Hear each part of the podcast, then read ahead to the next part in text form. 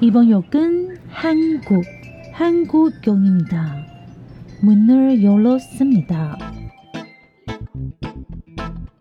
欢迎收听韩国客厅在你家，我是孝珍，我是泰妍。炸鸡买了吗？啤酒带了吗？一起来聊天吧。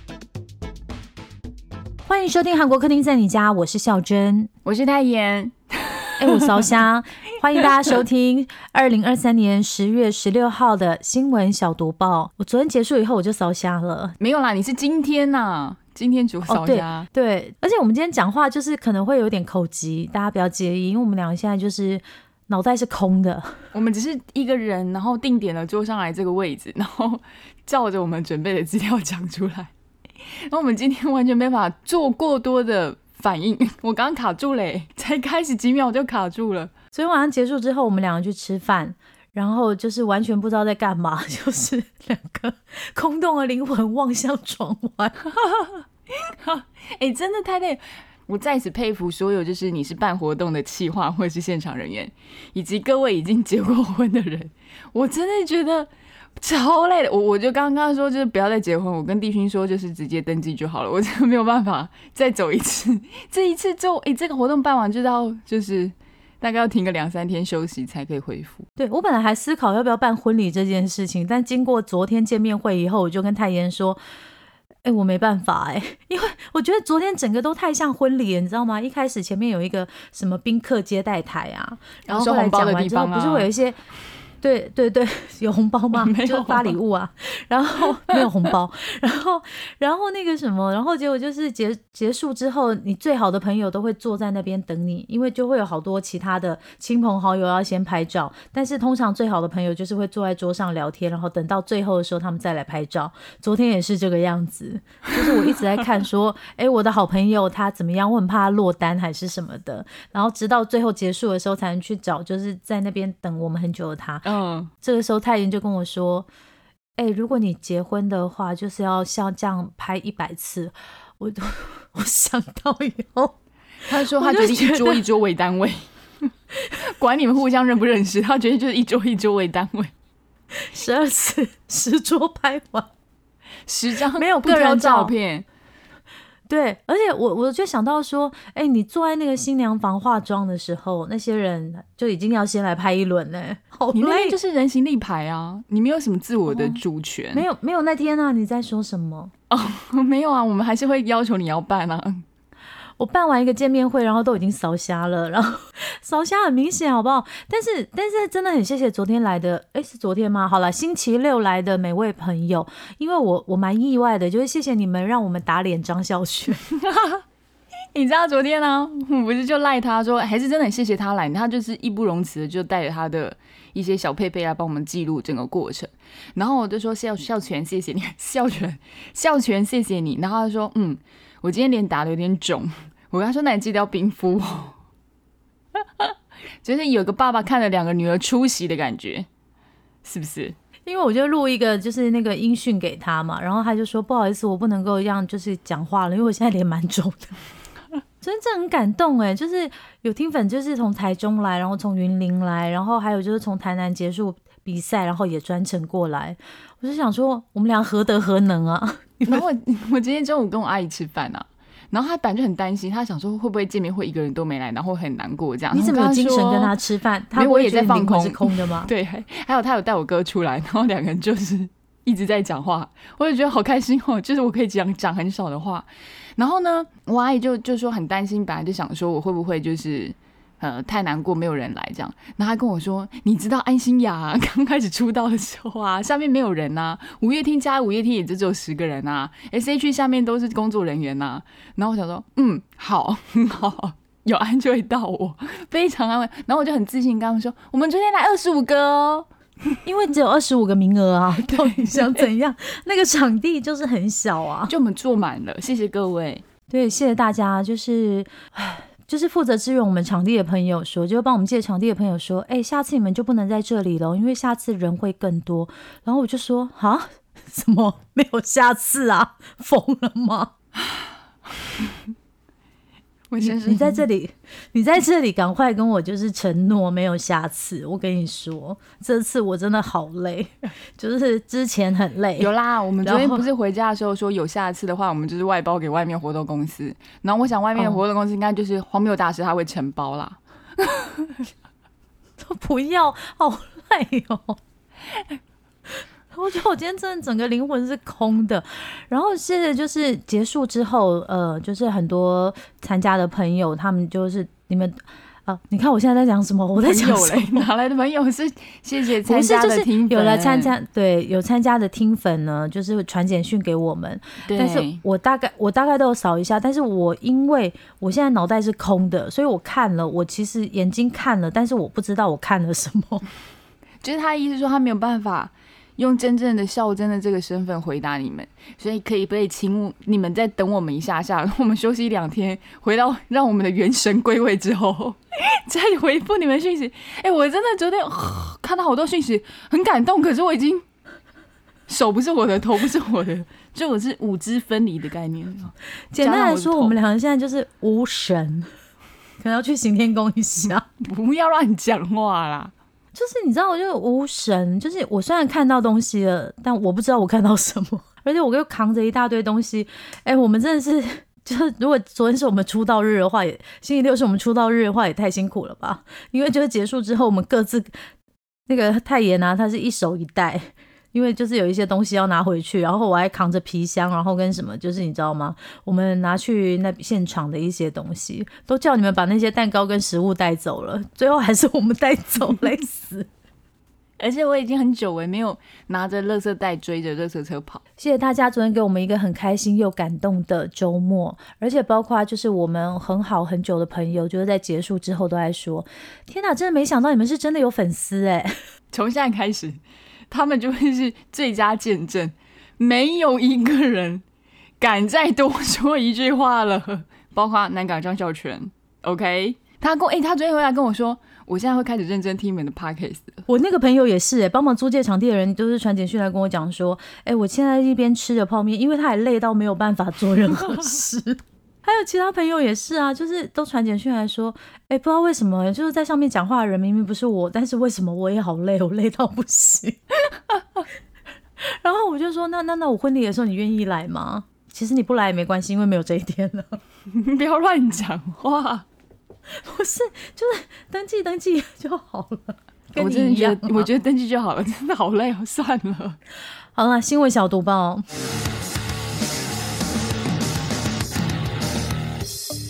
新闻小毒棒，不能错过的韩国大小事。韩国汽车旅馆偷拍害数百人，中国男子被逮捕。这条新闻真的是很可怕。可是我先说结论哦，目前经过确认呢，这一些偷拍的内容呢，还没有被就是上传到其他地方，就还看不到了。这件事情呢，是发生在九月二十二号的时候呢，当时有一名二十七岁的中国籍男子呢，被韩国警方逮捕。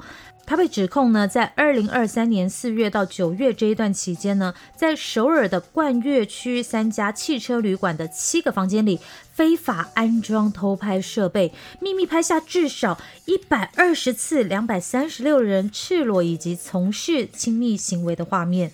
诶，你知道我看到这个时候就想说，一百二十次两百三十六人，所以一百二十次乘以二，就是每个都是以两个人为单位这样算。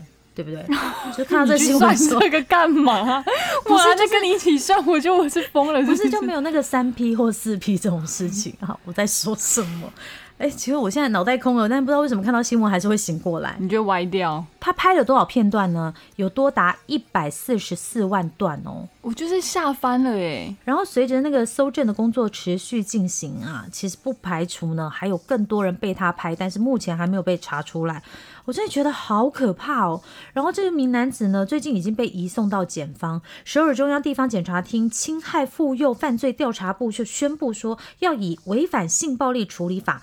逮捕而且起诉这个男子啊，这真的太可怕了！你知道，就是这种新闻发生啊，所以有时候去韩国的时候啊，就是你去住那种就比较中低价位的那种饭店的时候，我都会仔细看一下什么面纸盒啊、电视下方啊，就很担心他，因为他这是汽车旅馆，就是他们的那种 motel，但是如果有一些，就可能以后都要躲在棉被里面换衣服吧。教大家如何分辨针孔会可能会在哪些地方，请去看《爱的迫降》，玄彬跟孙艺珍去饭店的时候，玄彬从哪些地方找出来的针孔设备呢？韩国旅行遭到炮轰，团员不买不准离开。你不知道听粉们有没有这样子的经验哦？因为我之前跟我朋友公司他们的员工旅游去济州岛的时候就遇过，待会再跟大家分享。那我们先讲一下，因为其实现在是秋冬的旅游旺季，所以这个状况很有可能会再次发生，可能就在你或是你家人、你朋友身上。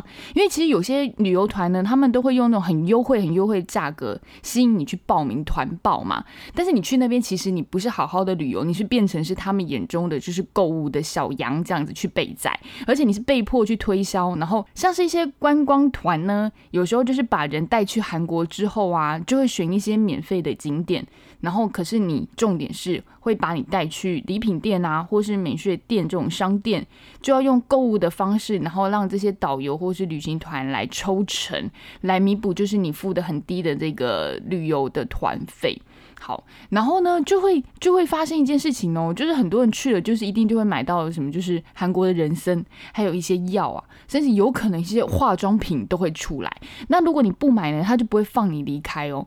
那时候我记得我印象很深刻的是，我应该在济州岛，我不知道被被带去哪一个，好像是应该也是卖人参或者药品的那种很多地方。然后我们进去的时候，它是一间很大很大的一间房间哦，然后它东西都放在桌上。结果它里面就是把门就关起来了，然后真的是你没有，我觉得我们还算是比较软性的。他就是说希望大家可以买啦，然后他导游在地的导游就一直游说你，游说你，而且很明显就是你们这团的人都不买的话，大家就别想出去。重点是那个里面都还有厕所，所以就算是你说你想要上厕所，他也就说没关系，这里面就有，所以你也没办法用厕所去尿遁之类的。然后后来我记得是我朋友他们就是老板出来。就是就好了，掏钱赶快解决大家，不要就延误所有的行程跟大家心情，才结束了这一段可怕的经验。好，那其实旅游契约里面其实没有明写哦，就是团员并没有购物的义务，但你很有可能就在现场会被迫，然后买下不想要的商品。然后呢，就有人说啊，甚至是有一些像是住在商务旅馆里面，结果行程除了景福宫是需要门票之外，他其他带你就是去清溪川啊、什么战争纪念馆啊、北村韩屋村这些根本都是不需要钱的地方，可是他就被这个五天四夜行程塞了八间需要去买高丽人参啊，还有一些土产的礼品店，就等于你觉得。好像每天起来就会有一摊是要去购物，甚至一天会有两餐两摊的活动是要去购物。我觉得这样真的不行哎。对啊，因为我好像从去韩国到现在我没有跟团过。然后刚刚就是泰妍讲到一个重点，要跟大家就是分享一下。因为像我一些朋友他们要去跟团的时候，他们就会把那个行程就是给我看一下。但但我没有开放这个服务，大家不要贴行程给我，真的，因为你们可能收不到我回复哈。但我只是在这里提醒大家一下，因为有一些团呢，他可能旅游的地方是在首尔，可是他为了降低他的团费，所以你可能晚上会被安排睡在仁川或者是金鸡岛。那你这样子拉车一来往就会要很长的时间，因为如果在这些地方的话，就是呃会比较便宜嘛。那如果今天你是在釜山，就是有一些是我刚刚说的是首尔团嘛，那如果是釜山团的话，他可能会安排你住在庆。上南道就是，也许是庆州啊，或者什么这样拉车来回，所以就是对，因为他可能安排了一些就是庆州的景点嘛。然后就是让你这样子一来一回这样子看，我不知道，我就是有一次看到一个釜山团，他就是釜山庆州什么的，然后我进去看，他住的是庆尚南道，也不是釜山，所以呃，虽然说跟团是真的会比较，我觉得会比较便宜啦，因为像我们自己买机票过去，光机票就要一万二，然后再加上饭店的话，你可能超过两万多，光七加九就是这个价钱喽。但是可能跟团的话，我看还有一些可能就是两万块以下就可以去了，我不知道，我不知道现在行情怎么样，我没有看。但是以前是这个样子，就是它里面会有一些小玄机，你们要特别注意一下。只是想整容，妙龄女子却颜面神经麻痹，这个真的是要跟大家就是提醒一下哦。韩国媒体 JTBC 呢先前踢爆一位在江南的知名整形诊所进行整形手术的患者呢，哇，他整完形以后却失去了视力。光听这样是不是觉得非常的可怕呢？之后电视台呢又陆续接到关于这一家医院的相关举报，因为真的是蛮有名的医院哦。然后另外一名患者呢，在这家医院呢进行手术之后呢，他发生了颜面神经麻痹。颜面神经麻痹是什么？他一只眼睛闭不起来，然后脸超级肿的，就是本来是想要更变得更漂亮，但现在就是变成就是他现在都不敢出去。这一位二十多岁的金姓患者，你看他还是非常的年轻哦。他两年前呢，在首尔江南这一家非常知名名的整形外科呢，他进行什么手术呢？削骨跟正颚手术，结果他就出现副作用。当时呢，医院说手术哎进行的很很顺利啊，没有问题。可是他手术之后呢，却开始陆续出现副作用，像我刚刚说的眼睛闭不起来啊，然后那时候他脸上有一个地方很肿，都是消不了。这一名患者他就去问这个手术的医院说怎么会这样呢？然后医院就跟他说没事没事，之后你都会好的啦。但是一个月之后呢，这名患者呢，他就被送进急诊室，因为他的鼻子跟嘴巴一直流黑色的血。然后他说，等他自己睁开眼睛的时候，他人已经在加护病房了。哇塞，这过程听起来也太可怕了吧！然后呢，他那时候就是被送到那种大型教学医院里面，然后医院就诊断他说，诶，他是因为正颚手术神经受损导致颜面神经瘫痪这样子。然后他就去原来手术的那个医院说：“哎，你们把我开刀开成这样，要怎么负责？”结果医院就说：“好像就是道义上要赔他三百多万韩元吧。”但是大型医院就是跟他讲说：“如果你要手术的话，这个费用要三千万，你看这怎么 cover 啊？”然后受害者就说：“好吧，那我们就法院见。”可是等他告上法院之后呢，医院就跟他说。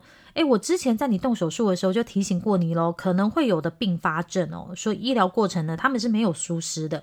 先说一下目前医院怎么说，他说目前还需要判定是不是他们的责任，如果是的话，他会赔钱的。但我觉得啦，就是如果赔钱，其实也赔不了这名患者的人生了。这位患者他就说他。因为他颜面瘫痪嘛，所以他现在就是不止失去工作，甚至面对大众，他也会有一种恐慌症。因为脸是面对大家的一个最先看到的地方嘛。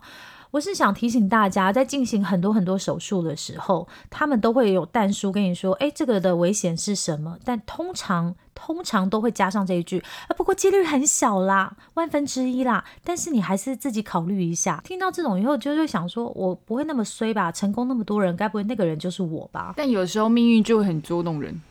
对，然后他们就会说，哎，我那个时候已经提醒过你了。但是我不晓得，我觉得这个东西虽然最后决定权是自己决定，但你真的是要考虑一下，说这件事情到底，呃，你进行有什么样的风险。然后另外呢，我听我朋友说，现在去韩国的医美团也非常流行，因为像那些什么打长做、什么电波那些，好像都很便宜。我是觉得说，大家如果要去的话，要要谨慎选择医院，不要本来是为了去变美，结果后来变成是暴汗这样子。死路一条，中国强行遣返超过六百位脱北者返回北韩。哇，这个新闻我看到的时候，我真的觉得这六百多个人应该回去啊，凶多吉少吧。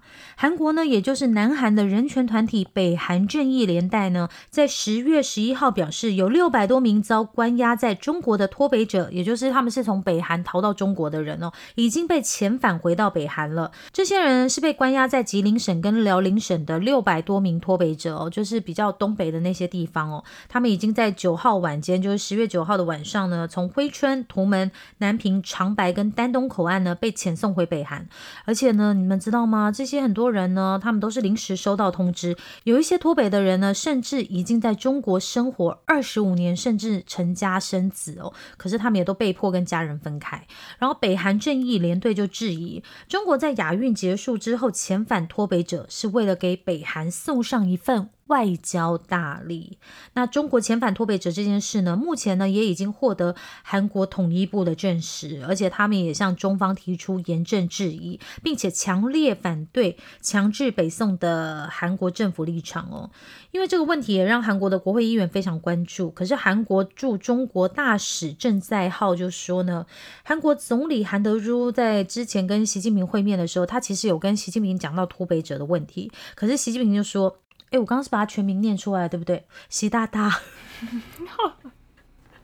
好害怕哦，习主席？习主席，请尊重他。我知道了，但是习习呢？他就主张呢，非法入境中国的北韩人呢，并非所谓的脱北者。嗯，是吗？那中国呢，是基于国内法、国际法跟人道主义处理。嗯，人道主义好。那我就想到说，就是 movie 里面那个拍掌功的那个北韩超能力者，他就是因为他爸妈想要带着他脱离北韩，然后爸妈都被处死了。我想到这些人回到北韩，真的是，嗯，希望老天爷保佑他们。乌克兰战争，美国说北韩支援俄罗斯武器，这件事情真的被证实了耶！因为先前呢，朝鲜也就是北韩领导人金正恩，哎，小胖哦，就是先前他在跟俄罗斯领导人普京见面的时候，大家就猜啦，小胖会用军火挺俄罗斯，让他用在乌克兰战争哦。那目前这个消息已经被美国证实了。根据美国白宫国家安全委员会呢所提供的卫星画面。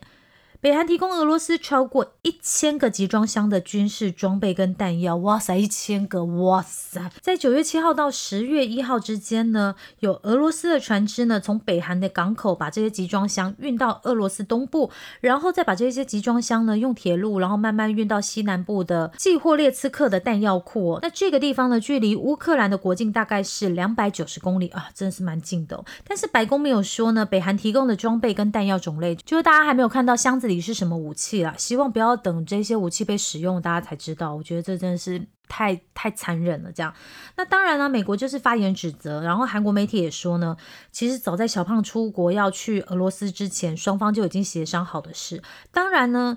北韩的武器他不会白给，现在全世界的人，甚至东北亚的人呢，都应该要担心说，那俄罗斯跟北韩利益交换的东西是什么？美国白宫发言人科比就说，他们猜啦，北韩应该是想从俄罗斯那里拿到战斗机、地对空飞弹、装甲车，甚至还有一些尖端技术在内的军事援助。Netflix 犯罪动作片《信徒二》十一月十七号正式上架。哎，你们还记得电影《信徒》吗？你一定知道，因为那时候真的是大红大紫，整个掀起轰动啊。那第一部呢是在二零一八年上映的，吸引了五百二十万名的观众哦。当时是改编杜琪峰的《独占》。我那个时候啊，在二零一八年的时候是韩国的年度大片哦。讲一下阵容，大家都知道了啦，有赵正雄、柳俊烈、金柱赫、金成林、朴海俊，还有车胜元、陈月妍等等的。那剧情讲的是什么？帮大家回顾一下。我相信蛮跟蛮多有听粉看过，只是你可能对剧情有点模糊了。他讲述的是一名韩国的刑警赵元浩，那这个赵元浩就是赵正雄饰演的男主角哦。他为了追查亚洲最大的毒品组织。透过被组织抛弃的一个人，就是柳俊彦演的，叫做徐永乐的帮助之下，他一步步的调查了这一个犯罪组织的内部真相哦。但是他是如何去调查的？连我们也不知道有没有看过，但我觉得大家都可以再去重温一下《信徒》。可是呢，这个毒贩的组织最大的头头李先生，他并没有被抓住，所以其实《信徒二》呢，就是要在讲说要怎么样抓到这个李先生哦。好，那还没有看第一部的呢，我们就强烈推荐大家去看，看过了。强烈推荐大家再去回温一下。好，那但是我觉得是有点暴力血腥，就是所以还是要提醒大家一下，小心食用啊，小心服用啊。那特别介绍的是第二部呢，会加入一个新的角色。我看到这个角色，我吓到了，就是咱们赵英成在异能里面的太太韩孝周欧尼，他竟然要选反派诶，然后这个反派的名字叫大刀，嗯，就是很大把刀的那个大刀。然后呢，这个人哦，他是知道犯罪组织头头就是这个李先生到底是谁的一个非常关键的角色。那他那里面是个反派哦，他使用的就是这个大刀的战斗，而且打斗的的过程哦是非常的凶狠的。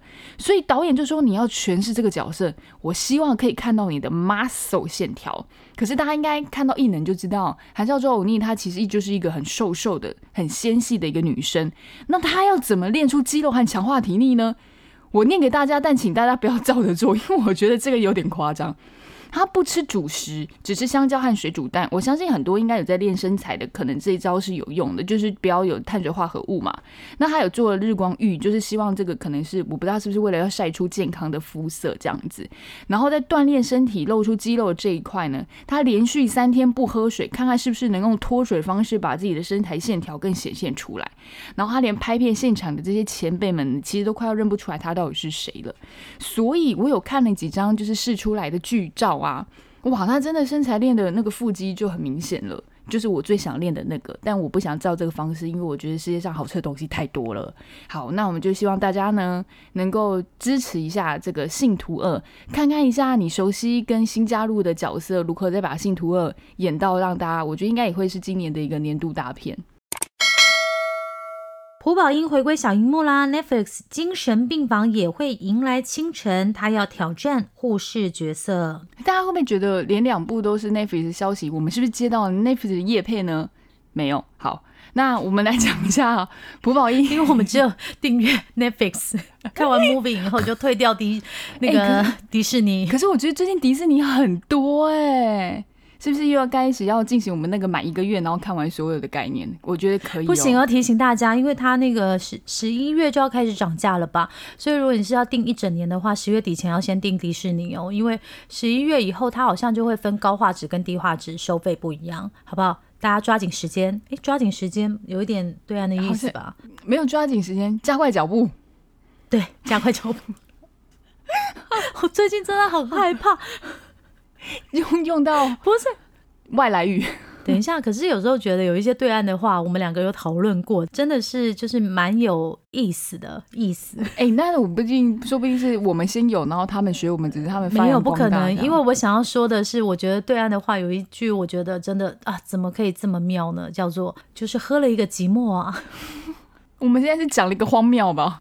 哎，那我还是蛮喜欢这句话。好，那我们来讲一下上次朴宝英的小荧幕作品大家是什么呢？我们有讲过，大家还记得吗？两年前的某一天，灭亡来到我家门前。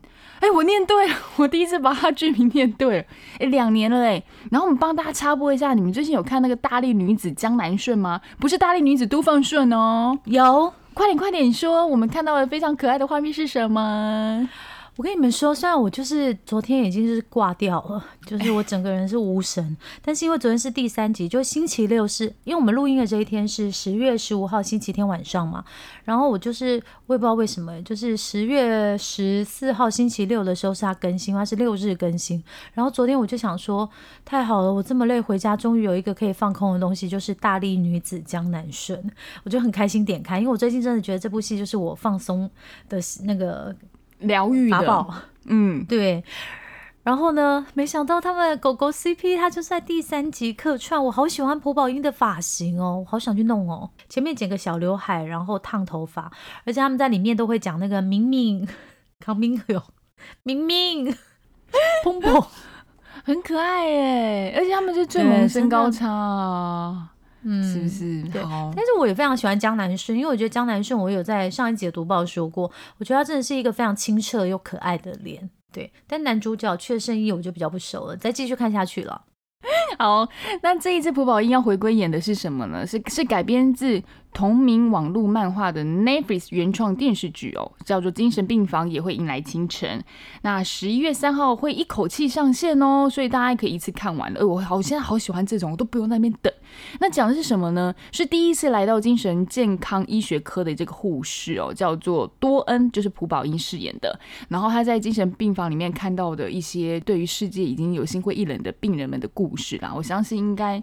或许他有可能是单元类的，我觉得 maybe 像是《非常律师吴永武》这种的，我觉得那个会很好。那每个病人一定都有故事，我相信可能看完了应该都会多少有点就是心有戚戚焉吧。好，那其他演员还有谁呢？就是他的心有戚戚焉。今天如果任何就是用很奇怪的唇语或者是讲话，我刚刚讲心有戚戚焉吗？就是有有共鸣啊，心有戚戚焉，他是什么？我刚刚看了什么书？为什么会讲这种荒唐话？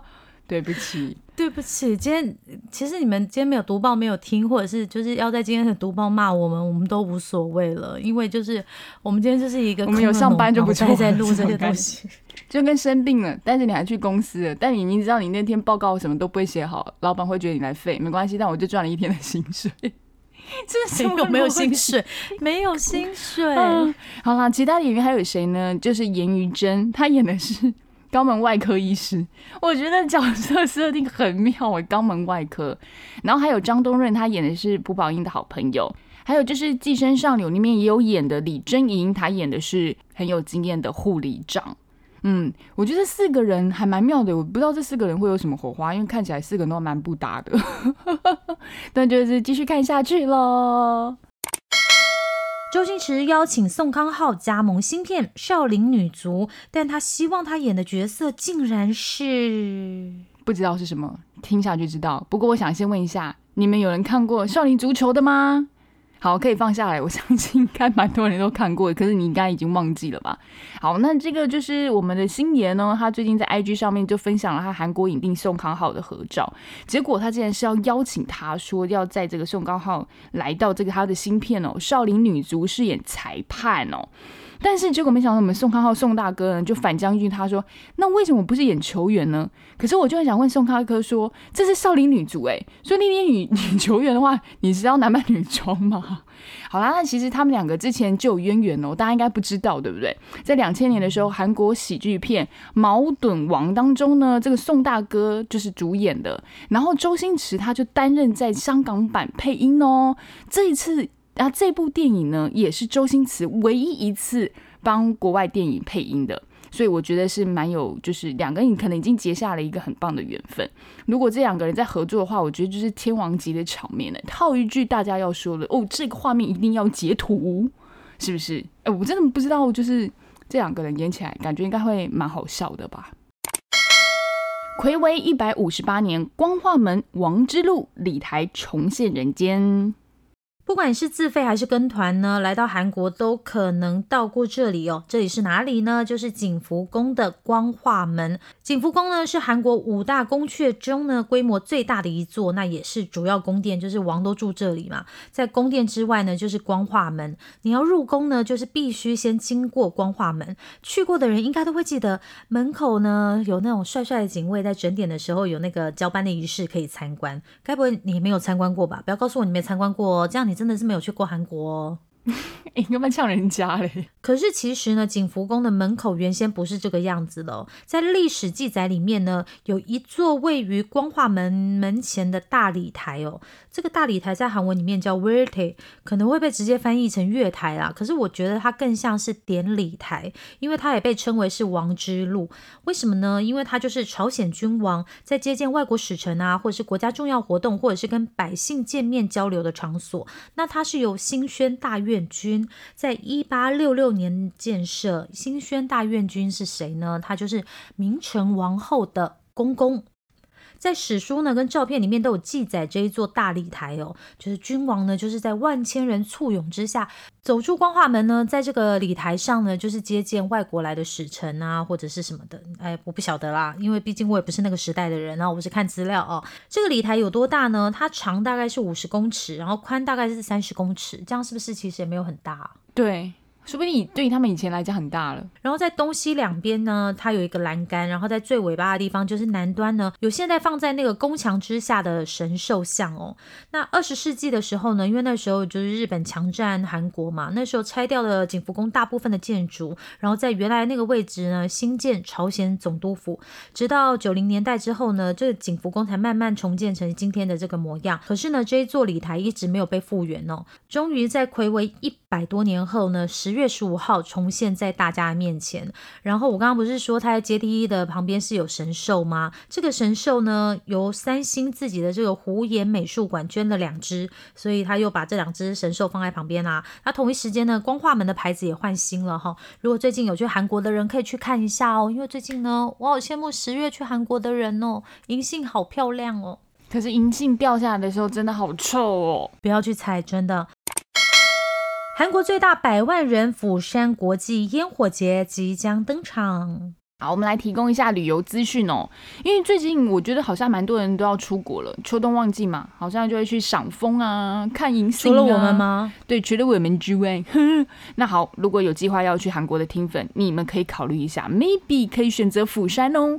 因为釜山的年度大活动要来了，就是釜山国际烟火节，在十一月四号会举办。然后这个活动已经迈入第十八届，每次人都超级多。我个人太妍非常喜欢釜山的海边，我感觉。是看了真的会很壮观，然后当然去了，你不要当然不会只有看烟火啊、shopping 之外，哎，拜托一定要看一下风哦。虽然刚刚孝珍有讲了，就是银杏，对我们两个都比较喜欢看银杏，可是因为你如果你那时候都去了，我觉得风跟银杏就千万不要错过啦。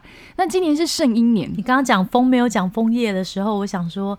看风干嘛？不是吹过去了吗？那些年，那年冬天风在吹，是这样吗？我一直记不得那个剧名。我想说，你干嘛一直叫人看风啊？风看得到吗？Maple tree，谢谢。是是枫叶 Maple tree，我看枫叶，风用感受的好吗？好，那今年是生阴年，所以其实冷的会比较晚一些，然后也会是暖冬，所以其实本来九月又就会开的枫树呢，晚了一些些，大概啦十月底才会是全盛时期哦、我们真的累了。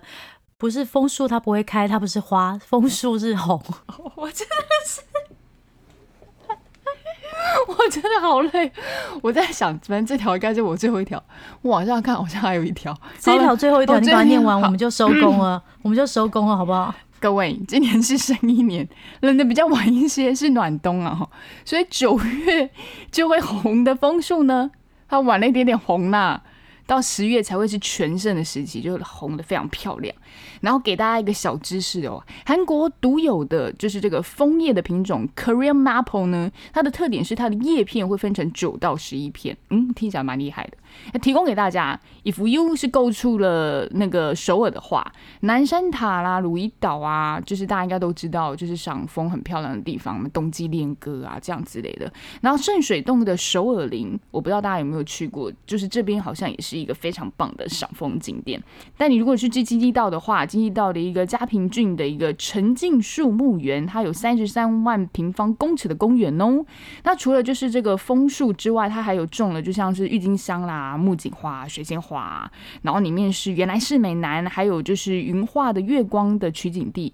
If you 不是自己购，不是跟情人购，不是跟朋友购，你是带爸妈去，我觉得你这个行程去，有可能你就会获得的孝亲好宝宝徽章一枚。因为如果你妈喜欢看花类的话，你看这边还有郁金香等等的。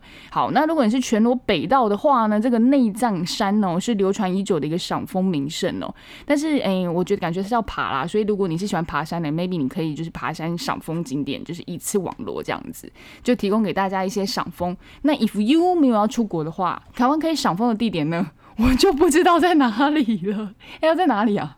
台湾你真的累嘞，台湾到底在赏枫？不要在台湾了，赶快收尾收尾，我要休息了，拜拜